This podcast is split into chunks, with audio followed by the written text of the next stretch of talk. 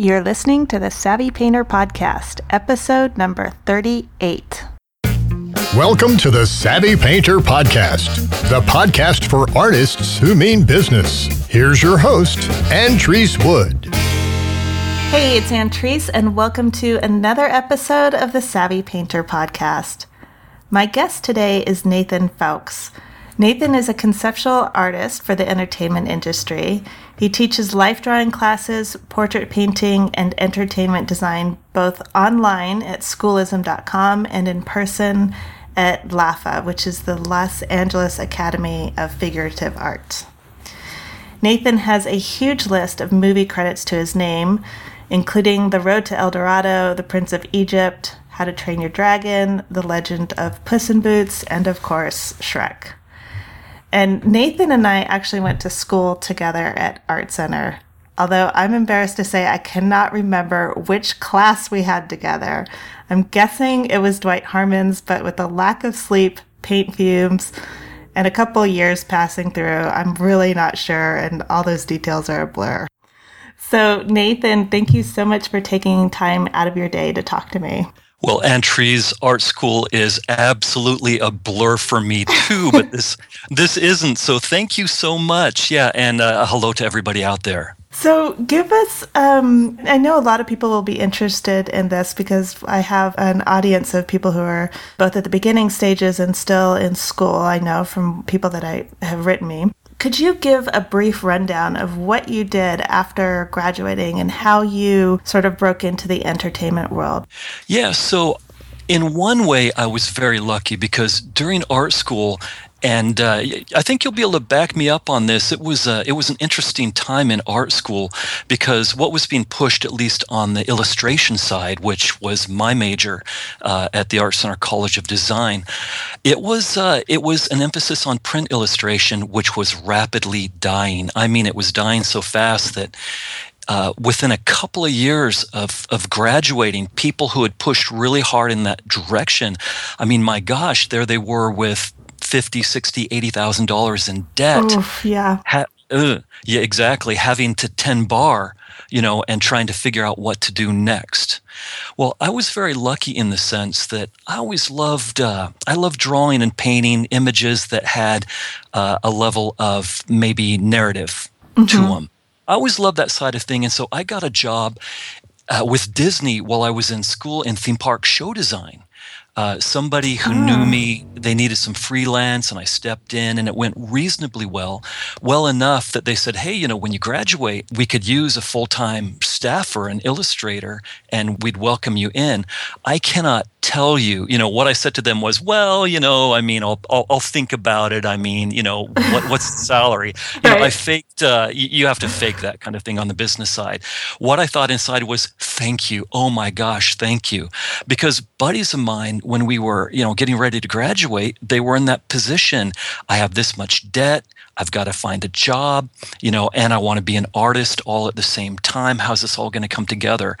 And so it was, uh, it was a real luck that a, a, close friend of mine who was working for this company had recommended me, and I had an in through him. Mm. And so mm. that was a lucky th- side of thing. Maybe I can say to everybody out there, you know, be really nice to people you know network and have those networks be legitimate friends of yours.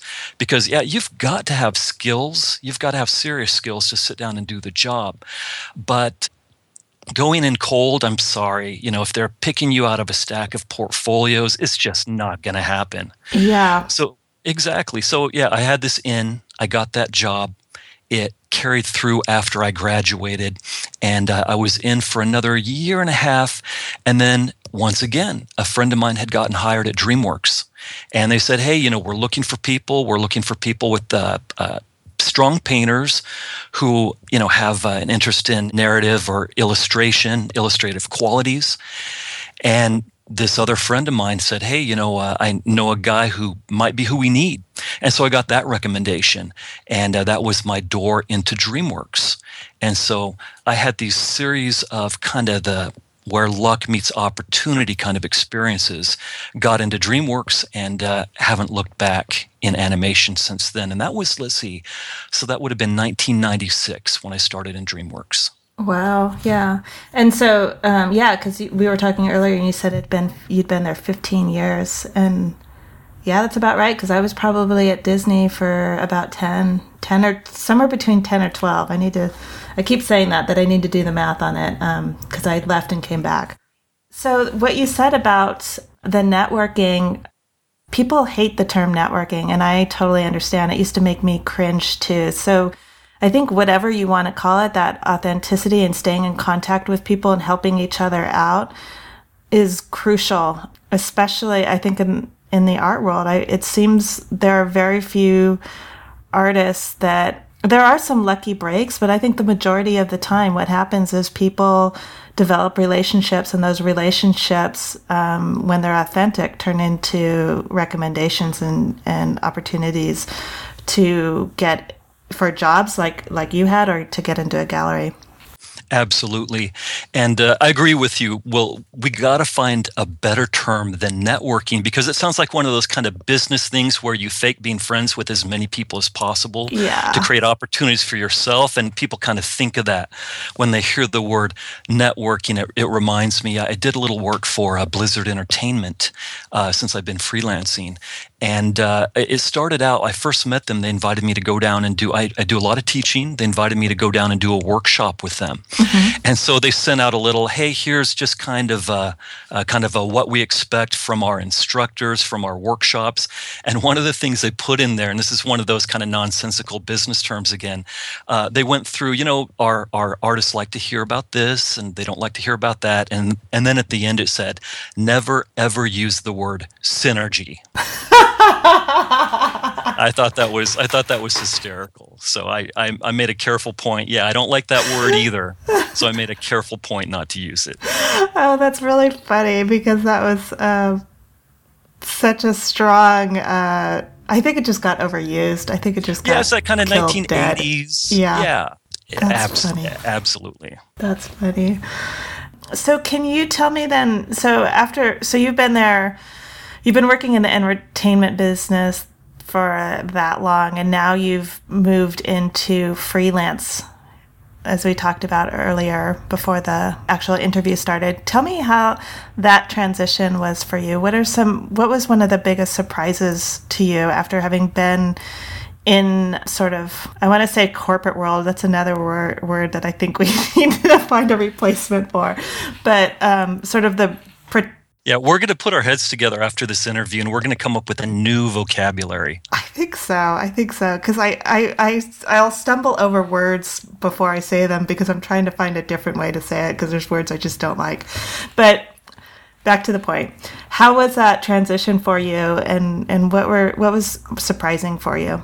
So the, the biggest surprise was the thing uh, that led me to become freelance, and that was uh, two little tiny bouncing baby boys. My wife uh, and I, we had twins, and you know the world is filled with twins. There's twins everywhere. It's it's commonplace, and so I didn't realize how shocking it is to people to have twins.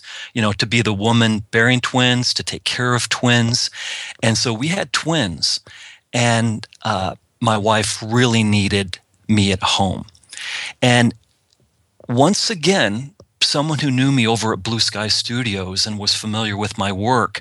They needed some help. Uh, they were launching Rio 2, the second installment of the Rio movie set down in uh, set down in Brazil and the Amazon rainforest. They knew that mm-hmm. I kind of like to do organics and you know I love uh, love waterfalls and trees and jungles. I love sketching stuff like that. And so uh, an art director who knew me over there, they needed some work done. They needed a uh, they needed an inspiration pass, kind of a look of picture picture. And so I got that call right around this time, you know, struggling with with the kids at home and, and bringing some help in. And I just jumped at that. You know, I'd been at DreamWorks for 15 years.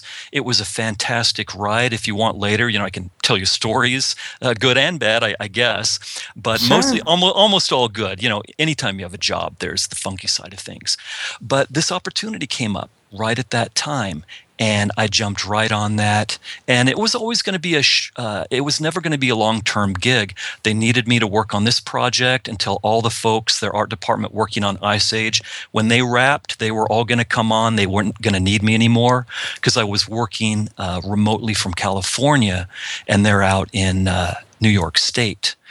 So it wasn't ever going to be a long term gig, but it got me out the door.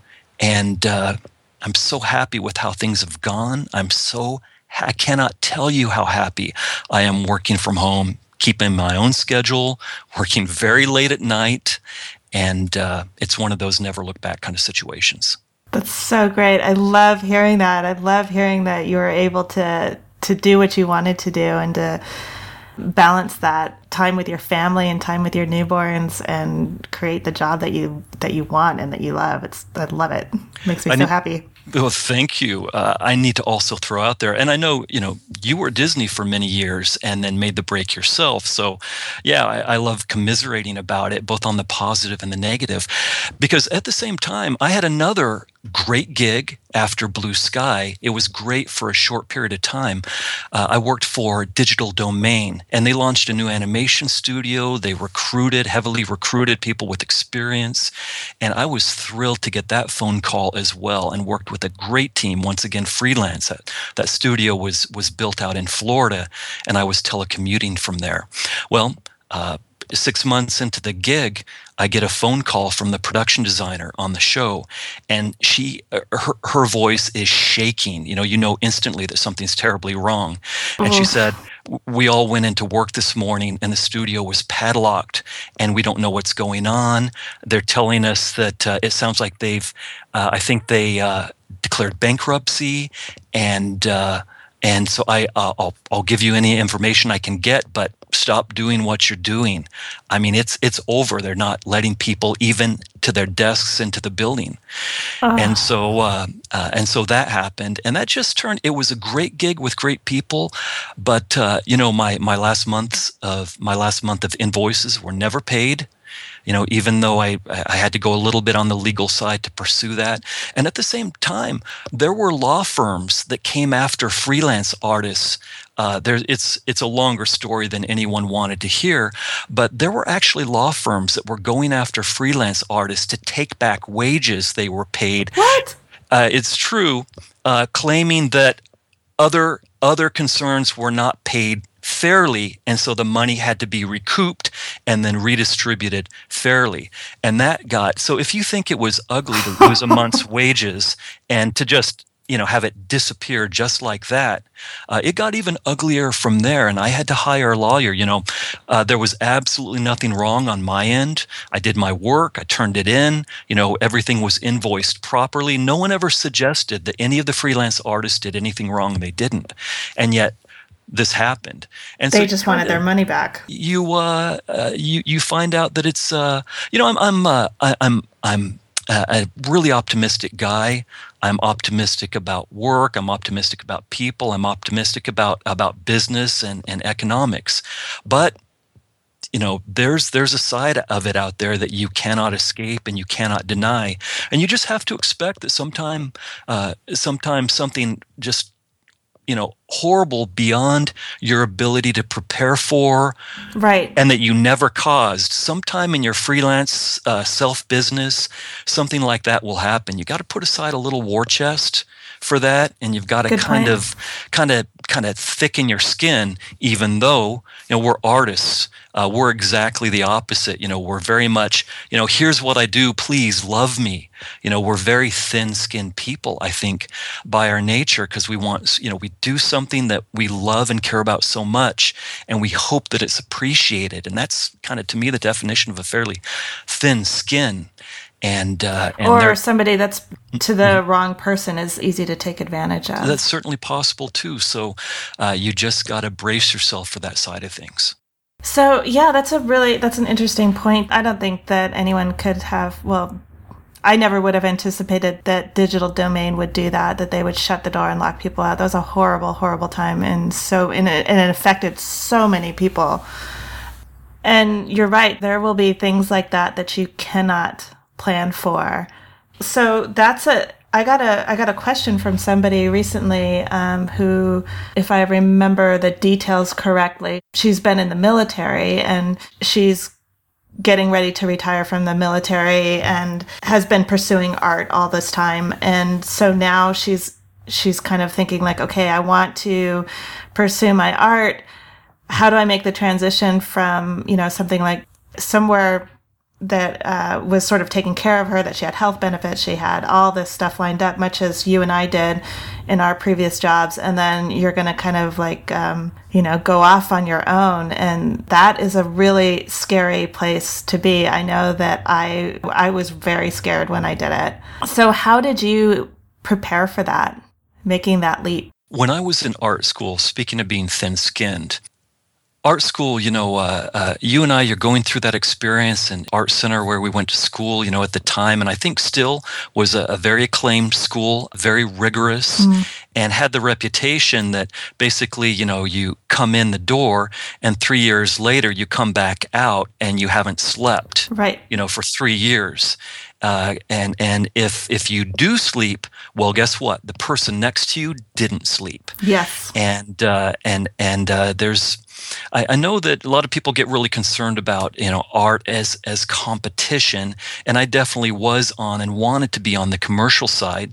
And it is a competition in the sense that you know the place that you want to work for, the kind of work you want to do. There's a stack of 30 portfolios of people who would like to have that job. Mm-hmm. And of those 30, they'll immediately throw out 25 and then they'll kind of fight over the last five and pick one or two.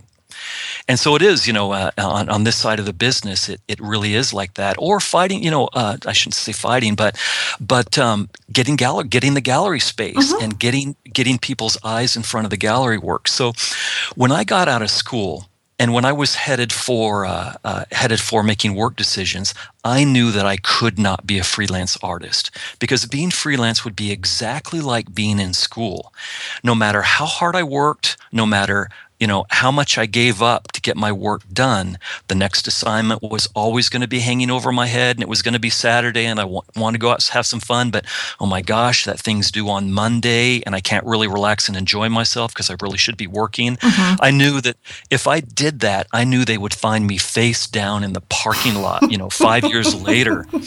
Uh, so I, I mentioned that these in-house opportunities came up and that was fantastic because they do take care of you you know if you if you have something to bring to the table something that that a wide audience potentially can appreciate if you develop that doors will open for you and so uh, you know if if you if you do your job right, they take care of you and your health insurance and DreamWorks. Oh my gosh, what they did because they wanted to recruit people heavily from Disney and from other I studios. I remember that time. Yeah you, you better believe it. What did they do? They said, "Well, we can't keep ex- we can't exponentially raise salaries. We can't afford that, even though we need to draw people over. What can we do? Let's feed people." I know. And so they put out.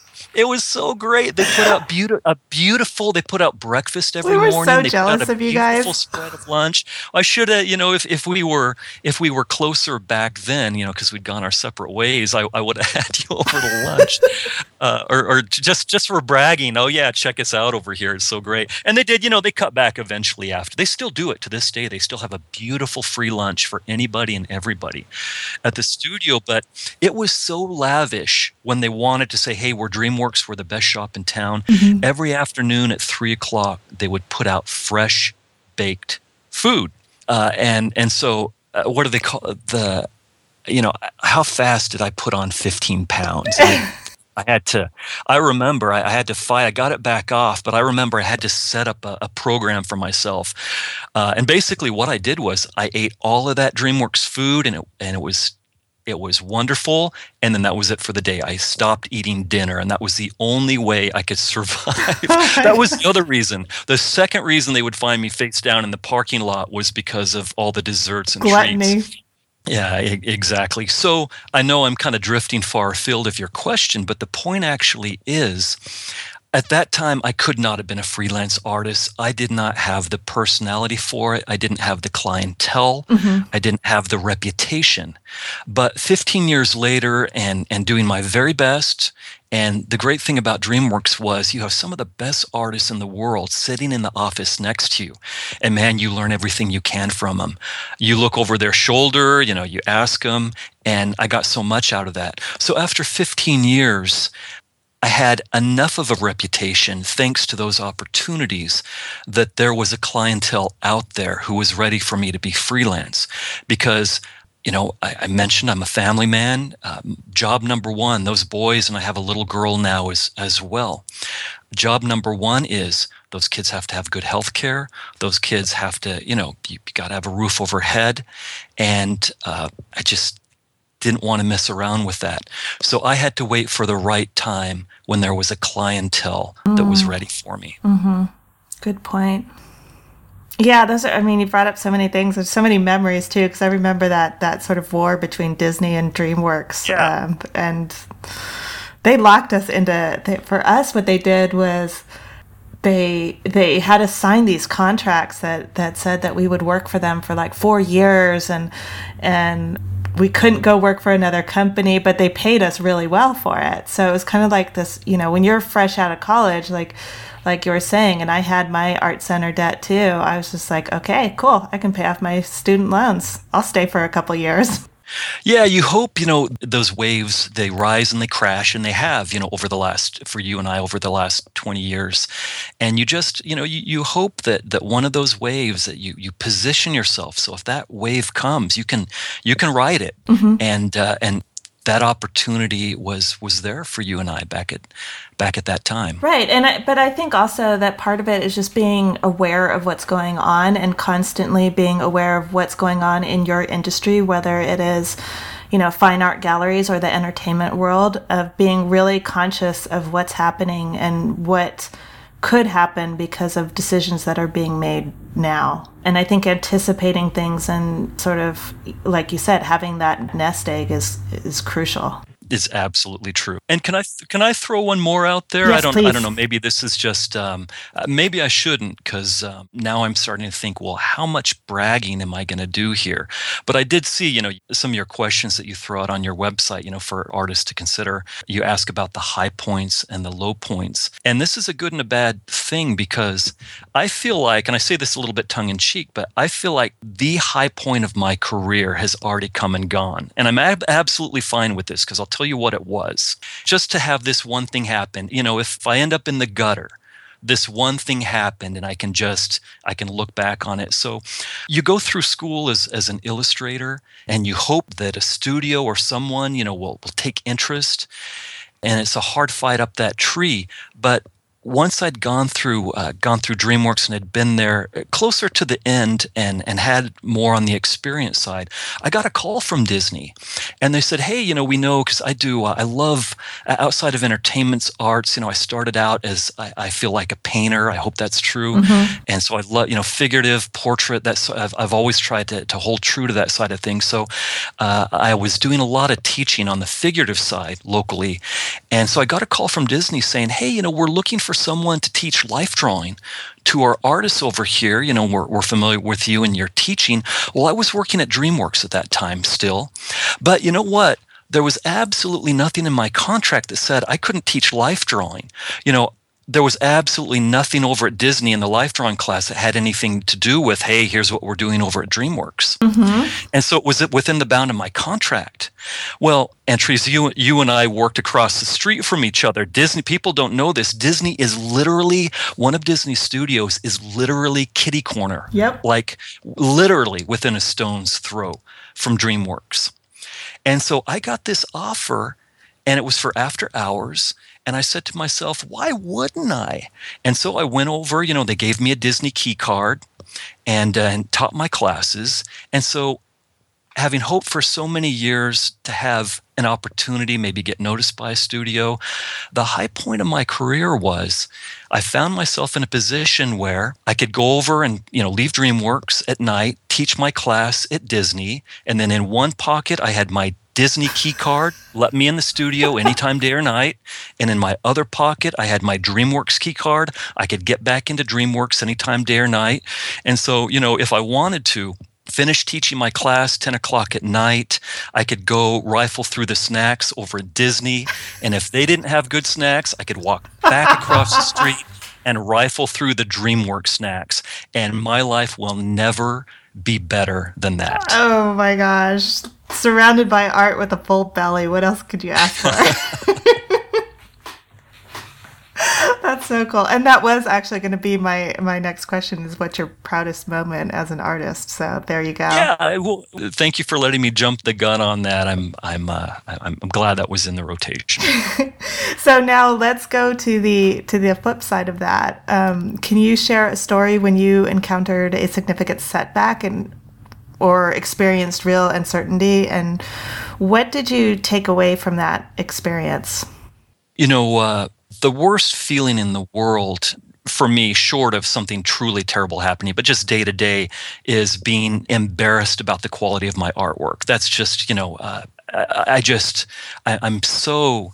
It's just the worst, and so way back when, and you know, you're you're in high school and you start out in college, and uh, and at that age you know you've you've got a kind of a weird you've got a weird balance between way too much pridefulness in yourself and and at the same time insecurity you know that's just i think a big part of of that age your late teens and so I went to uh, I went to junior college for a little while before I went to art school. And that was a good thing because it kind of gave me a chance to put together an entry portfolio to get into art school. But I had a really great uh, figurative teacher during that time that helped me get off to a good start. And when I went through the program, when we got to the end, you know, we'd stayed with this teacher through the entirety, which is two years, and I'd been with this one particular teacher in figure drawing. And so what he did was we all got a little bit of wall space and he asked us to put up some work that was representative of the two years that we'd spent and put up some work on the wall. And so I pretty much ignored the representative side of it because I have my pride. And so I just picked out a couple of what I thought, a handful of what I thought were my very best figurative drawings and just put those up because you got to put your best foot forward, right? And mm-hmm. I've got my pride. So I ignored, I ignored, you know, you kind of wanted to be stepping stones. And I just put my very best work up. Well, I put the work up like in the morning and it was going to be on display over in the art building. And, uh, that evening, one of my buddies came up to me and said, "Hey, listen, I was over looking at your your uh, figure drawings," and I said, "Uh huh," expecting a pat on the back, and he said, "Um, I think somebody's messing with you." And I said, What? He said, Yeah, I think somebody's messing with you. I mean, the drawings have your signature on them, but I don't think it's your work. It's like really bad. Well, I was horrified. And so I ran, I ran up there to see what was going on. And my teacher, to teach me a lesson for not putting it up the way that that he'd asked for. He had gone back through. He kept drawings from all of us from the beginning. Had stacks of student work. He went back through and picked out a couple of my very first drawings that were just um, so humiliating, and he put them up. He put them, and they had my signature right on them. And uh, you know, um, I, I don't, I don't know, I don't know if I learned any lesson out of that other than you know, do not allow a situation where you don't put your best foot forward. And so uh, there was But you did put your do. best foot forward, didn't you? I, I did put my best foot forward, but then these other drawings put it completely into question. You know, well, which is which is Nathan? Is it these drawings or is it these other drawings? Because there was nothing there that said, "Hey, this is year one and this is year two. It was just a smattering of bad and passable drawings. So, what that pushed me towards was a couple of years later. Uh, I had started at DreamWorks, and I'd kept the life, you know, despite the entertainment arts, I I kept the life drawing going. I wanted I wanted to get to a certain level in that kind of work, just a certain level of skillfulness and uh, just being able to see and appreciate and get that down. That just meant the world to me. And so I met a really fantastic uh, dynamic duo of artists named Scott Burdick and Susan Lyon a married couple. They are so good. Well, Scott Burdick, we were working on a show called Spirit Stallion of the Cimarron. And Scott did beautiful kind of Western landscape painting. We hired him to do some inspirational work for the film. So I got to know them, and they're fantastic at portrait and figurative work. And, and so I asked both of them, I said, Hey, you know, you guys pretty much have this down. And I wasn't up to their level. And I said, You know, what do you feel like tipped the balance for you? And Scott said, You know, we studied at the Palette and Chisel. Uh, we studied under Richard Schmid and then some some other teachers that he mentioned mm-hmm. uh, at the Palette and Chisel in Chicago. And he said for three years we came in every day at nine o'clock. We drew until noon. We had lunch noon to one. We came back and we painted from one to four, and we had dinner, and then we came back again at seven and did it again from seven to 10 p.m. Every day, five days a week, plus we got out and did some landscape sketching on the weekends, and we did that solid for three years. What I did, I vowed to do this, and I did this at that moment when I finished working on Spirit Stallion of the Cimarron, I set up a six month sabbatical with DreamWorks. I'd go away for six months, completely unpaid. I'd saved up my money, and I did have a contract to come back, and that was a good feeling. And for six months, 9 to 12, 1 to 4, 7 to 10, five days a week, and then six to eight hours of landscape painting on Saturdays. And then, you know, you need a day off. I, I took Sunday, you know, to, to actually have a life. And uh, I did that for six months. Uh, and I vowed, you know, back when, back, and this is just one little example, but this teacher, you know, I felt so embarrassed and wanted to get just, you know, I wanted it so bad my teeth ached to get to a higher level. Mm-hmm. And so I could have made some real money during that six months. And uh, in hindsight, man, there's no possible way I could ever regret that period. It tipped the balance for me and created, I mentioned this opportunity to teach life drawing over at Disney. That one six month sabbatical tipped the balance to create an opportunity like that one. That's a great story, Nathan. I love it because it shows so much the dedication and just the sheer willpower to go out and do what you want and to realize that you have to work so hard for it and and make the time to do it it's really i mean that's really powerful stuff because i think a lot of times i'm guilty of this too sometimes so this isn't any anything that um, you know like shame on you people who are listening you haven't done what nathan has done.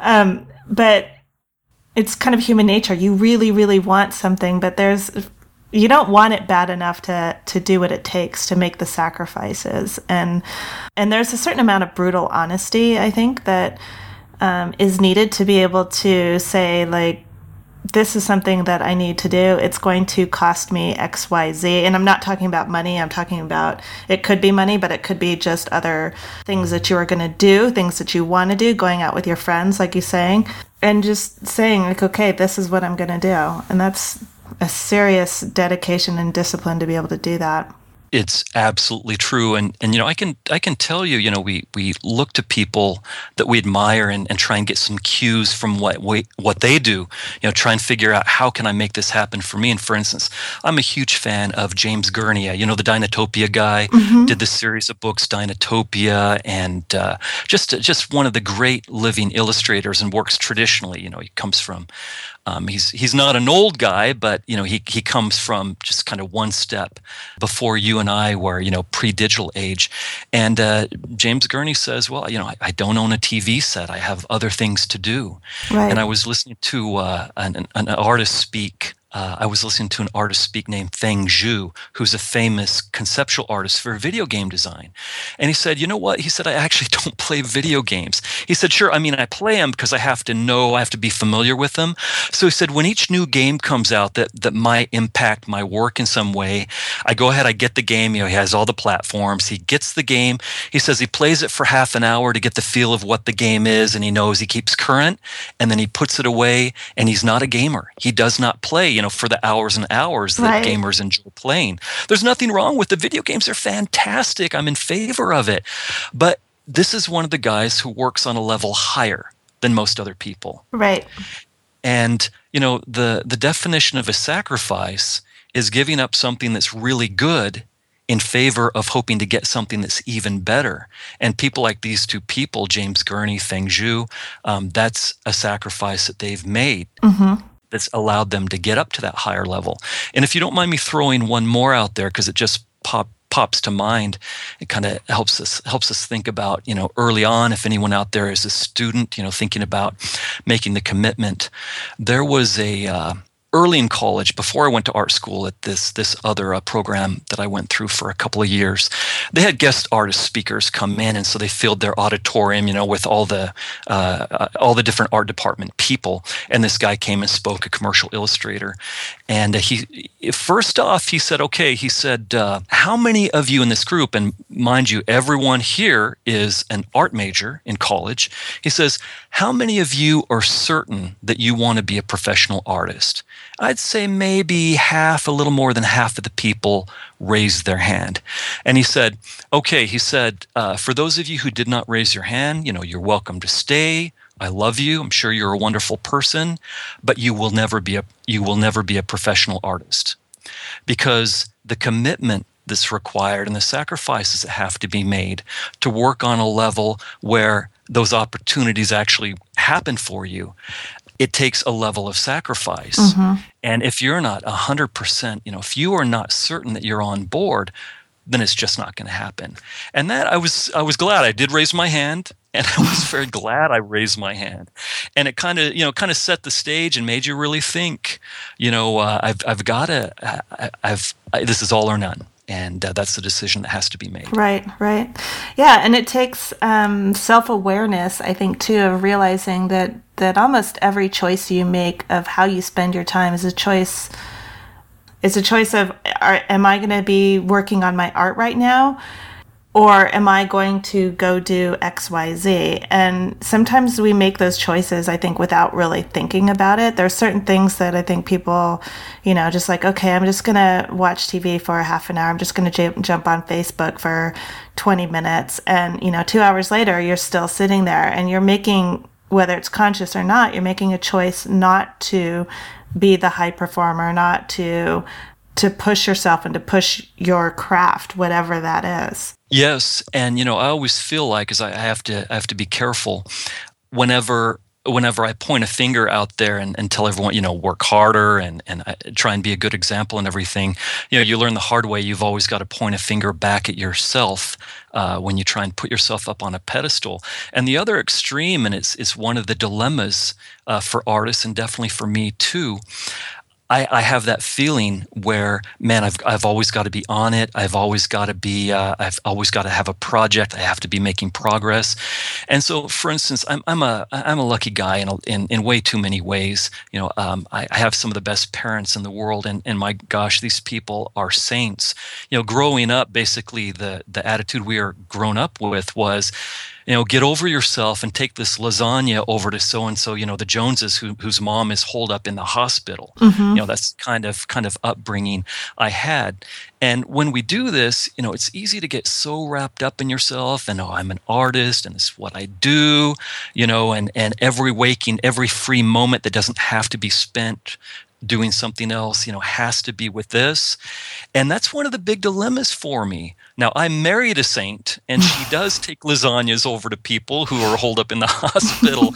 and so that helps. But, you know, I, I, I can't be this, uh, you know, I, I, I, I can't be this, uh, you know this this jerk all by himself you know kind of basking in his glory all alone in a dark room all day every day you know that that becomes the other side of the dilemma. Absolutely. And i think um, one of one of the artists that i interviewed tom little talked about um, about that dilemma. And his take on it was really that you you have to take care of everything else too I mean, like it or not, you you have to. It's just making it a conscious choice of what you're doing. I guess is my point. And and what and just to, as a as a side note, every most of the things, everything that I talk about, I should say, comes from personal experience. So when I say you're making a choice to be on Facebook an hour or two hours instead of doing your artwork.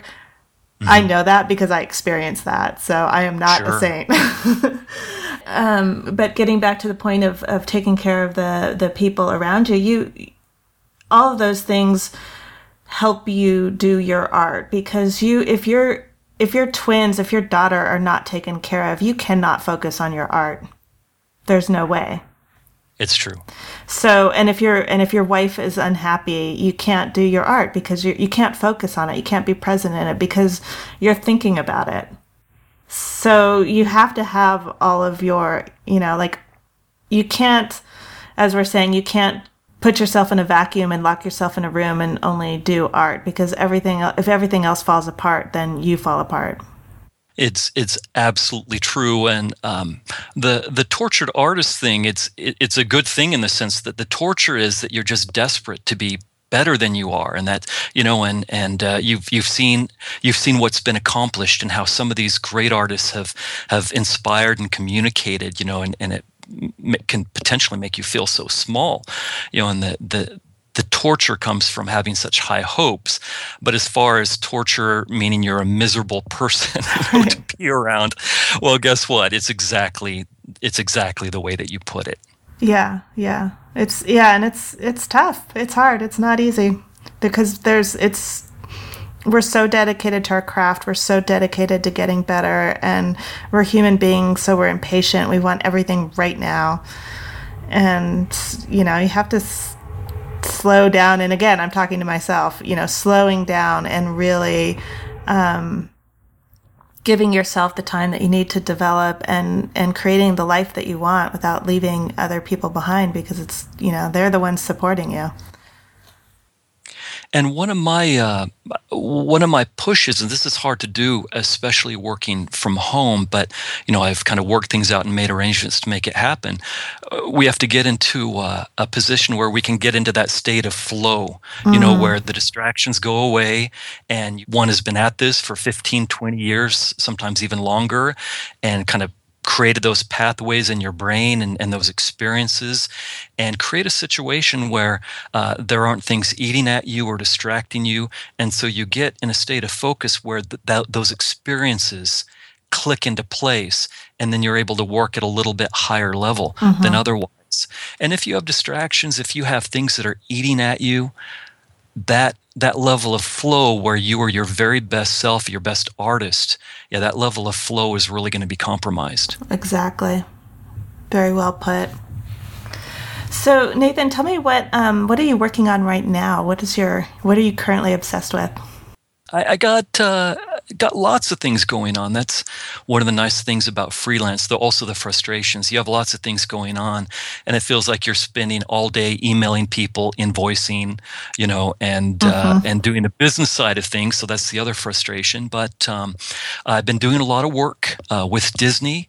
Uh, off and on uh, uh, while I've been freelancing, I have a relationship with some game design companies, and they're getting game design companies are getting really interested in people with animation experience because we've we've dealt with like full color, full lighting, and using and, and this is what I'm all about.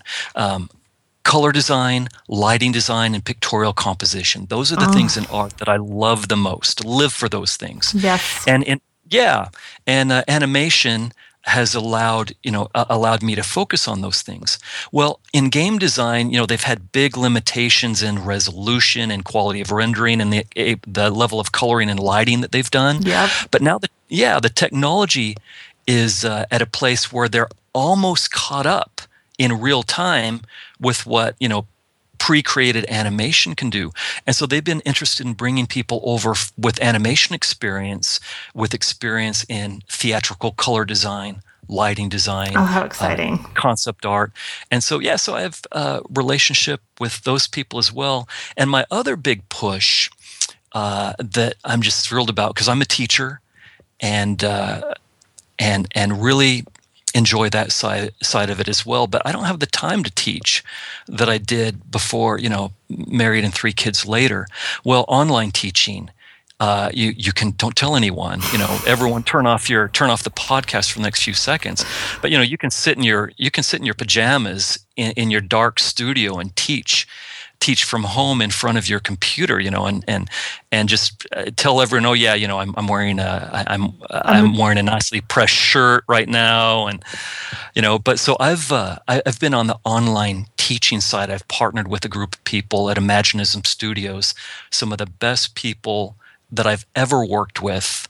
Uh, and they have we have we have an online school. It's created by them, and I've partnered with them, teaching a series of classes called Schoolism, schoolism.com. Mm-hmm. And I've, I've also been kept the life drawing uh, going. I'm teaching life drawing online, of all things. Really? And you mentioned yeah, you mentioned LAFA, the LA Academy of Figurative Art. I still teach for them, and we have some online stuff as well.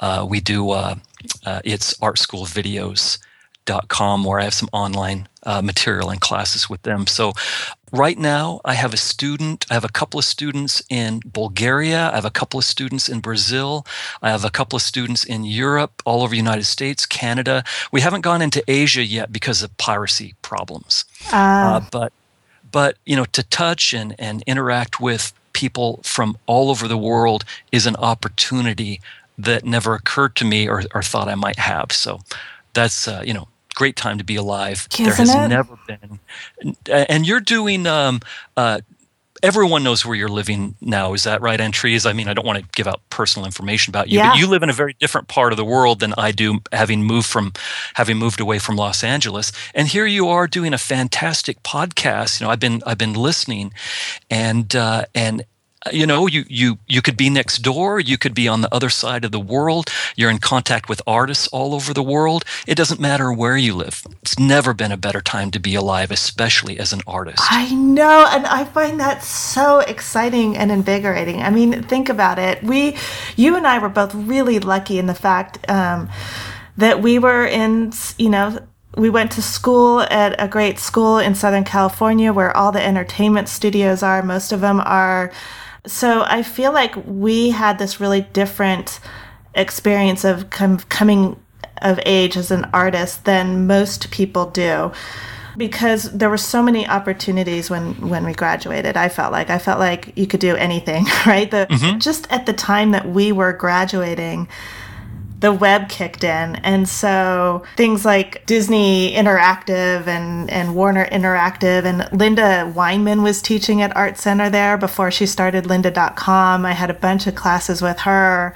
And hmm. that sort of like for me was a pivot of of wow everything that they've taught us in terms of doing editorial illustration book illustration children's book illustration or there's this whole other thing that you can go into with entertainment design and all this stuff and now you've got students from bulgaria and and you can give them the same kind of opportunities i think that that we had like I see it now from living here in Argentina that you know there's a lot of people who are studying art that just don't have the access to people and now they do.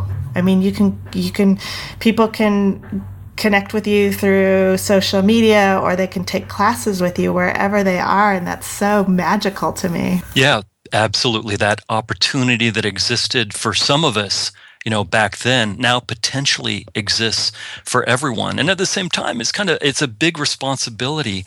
Um, and and for you too, I'm going to put it on your shoulders, Antrese, in, instead of mine, Okay. because you know we we were in Los Angeles. There were opportunities there, and when I started at DreamWorks, I had two months where they were just training training to bring everyone up to speed on what they wanted to do with our first show the prince of egypt. And i had some of the i had a couple of the best artists in the world uh, training me. Oh my gosh. And that you know that was a very isolated thing. Yep. and now you know um, uh, with you teaching through your podcast with myself reaching out uh, reaching out as a teacher online it's uh, it, it's our job to to give you know help with those opportunities uh, any place in the world where where people are looking for them Yeah, yeah. I feel like it's a you know, in a way, it's just it's an honor. I love it. I mean, I I don't. I get so much out of doing this, and I feel like, um, as you were saying, I'm here in Argentina. You're there in Los Angeles. It's almost like borders have been erased. I mean, artists. You know, it's such a great time to be an artist. It's so it's there's so many opportunities. At least the way I see it. Yeah and uh, did you uh, did you ever have Burne Hogarth Yep. in uh, yeah um, I don't know different people had different opinions but for people who didn't know Burne Burne Hogarth he basically he was fantastic. I love that man. Oh man! So he was um, Burne Burne Hogarth, and are, are we good for time? Can I tell a Burne Hogarth Tell, story? Yes, I would love to hear a Burne Hogarth story. okay. Yeah. So uh, for people who aren't familiar, he had this series of books: dynamic every, dynamic head drawing, dynamic figure drawing, dynamic drapery, Yeah, dynamic hands. you know spill yeah, dynamic spilled milk. He was the dynamic guy, and he he uh, he had done the original Tarzan comic like back in the 1930s. Uh, when I had him, he was 83 years old, and he would storm around that classroom. You're, I'm saying this for the audience because you know he would storm around the classroom. He would shout at people. He would throw chairs across the room. 83 years old, this guy. Well, it, I thought it was fantastic. You know, to me, it was all theatrics. It And was he- theatrics. he admitted as much. Like he would say at the end of class, he would say, he'd say, same time, same place, same show. Uh, at the end of class, you know, he was putting on a show for everyone. But I stayed that was after probably class. the to class that we had together. uh, it could have, could well have been, because yeah, I had it. I had for a couple of them. Um, I stayed after class one time to go over something with him. There was a, a woman in uh, in front of me, and uh, and she's talking to him. She said, "Listen, um, I, I know this is a tall order, but I just wanted to." To talk to you because I really don't want to have to leave the class, but I might. She said, um, I, I came from a situation where I had an abusive dad, and uh, and I just can't take the class the way that it is. You know, she was very. I, I thought she was classy the way she brought it up. She said, "I know it's, I know it's my problem. I, I don't want to have to transfer out. I, I can't take this. Is this really what the class is?" And he actually, he, he was very kind. He was very soft spoken, but he said, "You know, I, have, I have a certain way of teaching. I, I do it for specific reasons. You know, and and that's uh, that's." What my class is. I support you staying and hope you will. But if you if you're uncomfortable with it, I absolutely support and you know I, I support you. No hard feelings if you feel like you can't take the class.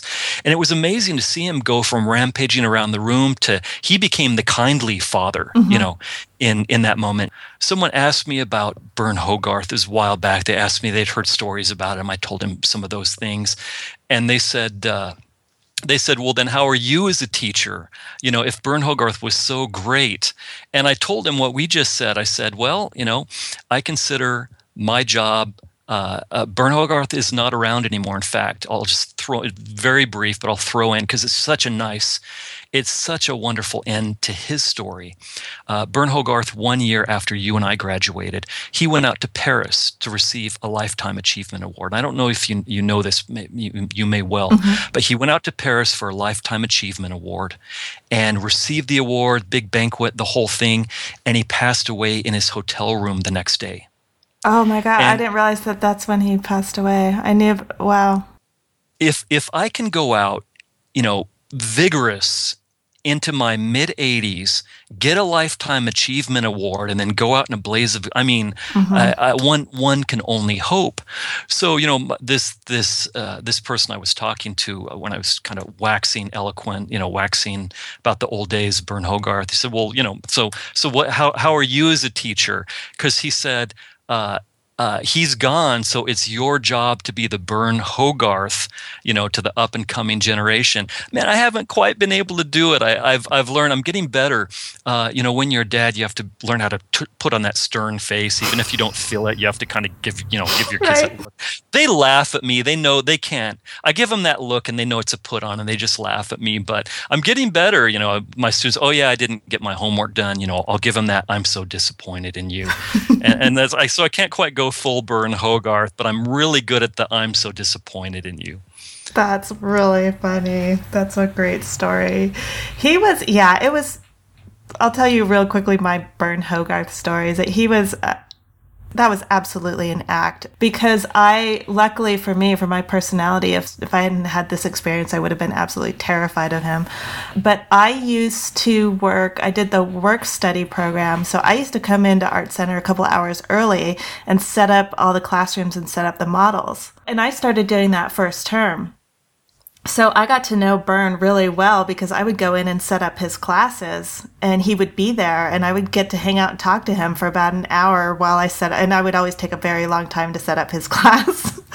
because I could just hang out with him and, and talk. And he was just this like the sweetest man. And and I had heard all these people talk about Vern and how tough he was.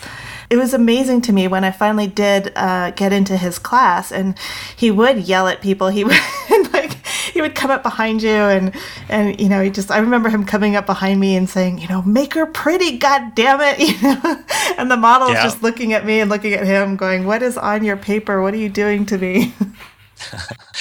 Yeah or or another one was uh, he would stare over your shoulder like he would stand there and you'd start to feel more and more uncomfortable waiting for what was going right. to come out. And then finally, after you're just sweating bullets, he would shout something out like, If I had a foot like that, I'd take it to the hospital and storm around to the next person. Yeah, it was a total act though, because honestly, that I spent three years setting up his classroom. He's a big teddy bear, and I still can't talk about him in the past tense. So he's still he's still very much alive in my head. Yes. Very, very cool. Tell me, um, what are you reading right now? What books would you recommend? I do not recommend art. Actually, I only recommend one art book, and that's my problem. It's not that there aren't great resources out there, but um, I'll go ahead since the expectation is to throw an art book out there. I, have been so frustrated for so long. Uh, one of the big things for me and for artists, color and light. Mm-hmm. And the, the resources that have been out there are so have been so there's there's good information out there. There are good lectures, there's good articles, there are chapters in books that are all fantastic. But it, it's been kind of shocking how either there's fantastic theories that aren't applied pract- practically speaking for ordinary people like like you and I, or there's been uh, kind of you know kind of formulaic kind of formulaic serving up things like a recipe out there. Mm. Well, I really love. We mentioned James Gurney earlier. Uh, his book, uh, uh Color and Light uh, fills that gap because he is so scientific and so artistic at the same time that that's the book recommendation that I will definitely throw out there because I'm kind of shocked. Uh, I have a lot of students, you know, people take follow up classes, they've been through art school, and I find that there are many of them who come out of art school and if you give them a sphere, here's a here's a green sphere, and we're going to shine uh, we're going to shine an orange light on that green sphere. Show me what color the highlight would be. And they have absolutely no idea.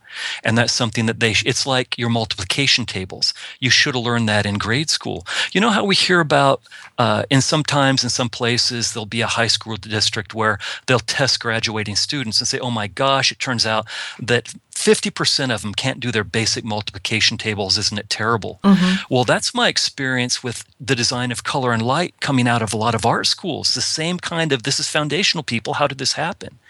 And so this is a resource that helps bridge a gap like that. But so uh, now that we've got that out of the way, I am a science fiction fanatic. Oh, that's what I read. Let's hear it. Sure, yeah, I've I've, I've read yeah I, you know I forced myself to read the classics. They were great and everything, but um, you you take there's this rare breed of person who is a PhD legitimate scientist astrophysicist.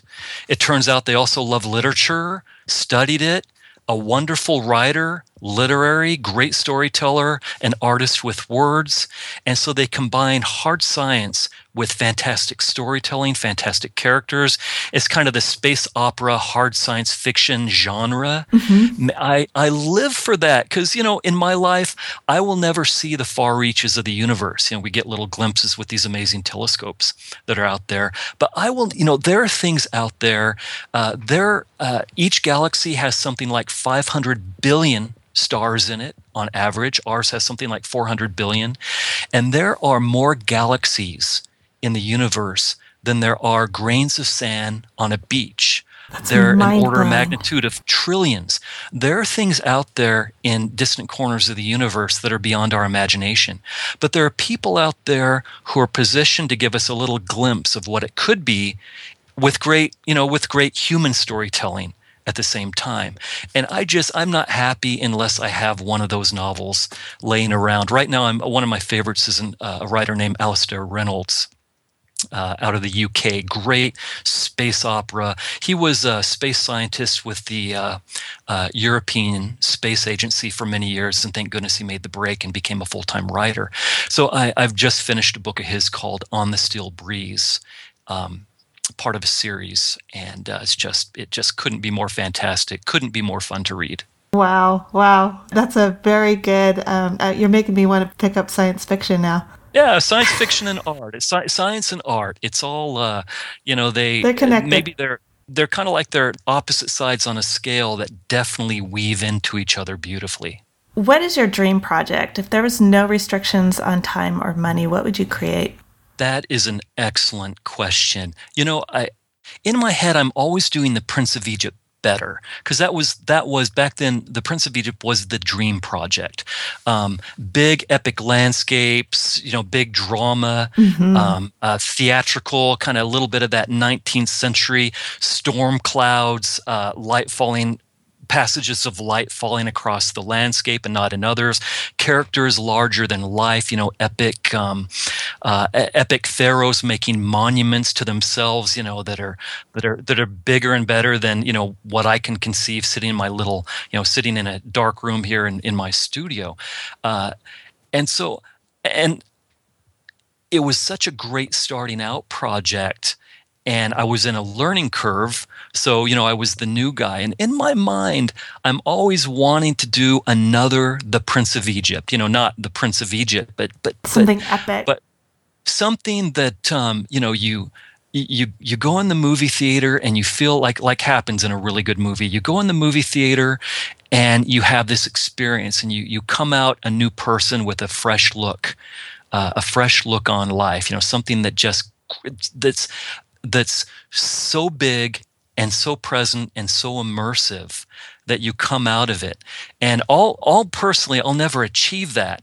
But that's it's, it's kind of this funny thing. On one hand you have uh, kind of the lone genius artists and there are some of them you know and all by themselves they come up with they come up with just stuff that no one else could have come up with that it's rare but but those people exist. The other extreme though is kind of the the basic human endeavor. You know whether uh, uh, whether you're a tribe of people who has to be so extraordinarily skillful that you have to take on the uh, the worst that planet Earth can, you know, you have to outdo the top predators that Earth has ever seen. Mm. You have to be so skillful, so committed that you're a tribe of people who can outmaneuver that to being a tribe of people who put a man on the moon, or a tribe of people who are so skillful and determined and collaborative that they put out a great movie. And all of those things uh, require uh, individuals with niche skills that, who are able to collaborate with each other, and something far greater comes out of it. I want to. Uh, I want to keep doing that. I, I want to keep having projects uh, that force me to to reach a little higher and stand a little bit taller as an artist and be a part of something like that. That was an amazing answer, Nathan. I love that. That was a beautiful picture you just painted. Thank you. I feel like I should end it right there. Like, I don't know what better we could go out on. yeah, yeah. Hopefully, I said something. I, I, may have actually said something that uh, that the audience might uh, might go in for. So that's that's my goal with uh, the opportunity to have this chat. Is I hope there's something in there that uh, at least uh, is is interesting for people to you know hear about the good old days and the good things to come. Yeah, fantastic. Nathan, thank you so much for spending this time with me. It was such a pleasure to talk to you again Antrese, thank you. It has been absolutely my pleasure. Thank you for listening to the Savvy Painter podcast. Look for the show notes for this episode at savvypainter.com forward slash 38, where you can see Nathan's work and find links to everything that we've talked about. And I have a quick favor. If you've been enjoying this show, please consider leaving a review for me on iTunes. Those reviews help other people find the show, and it also helps me get the great guests for you. I am so grateful that you choose to listen to the Savvy Painter podcast. Please know that my inbox is always open to you. I really enjoy hearing from my listeners. I do this for you, and your comments and suggestions have really helped shape this podcast. So I want to thank everyone who has been sending me messages. I love hearing from you. Until the next time, this is Antrese Wood with the Savvy Painter Podcast.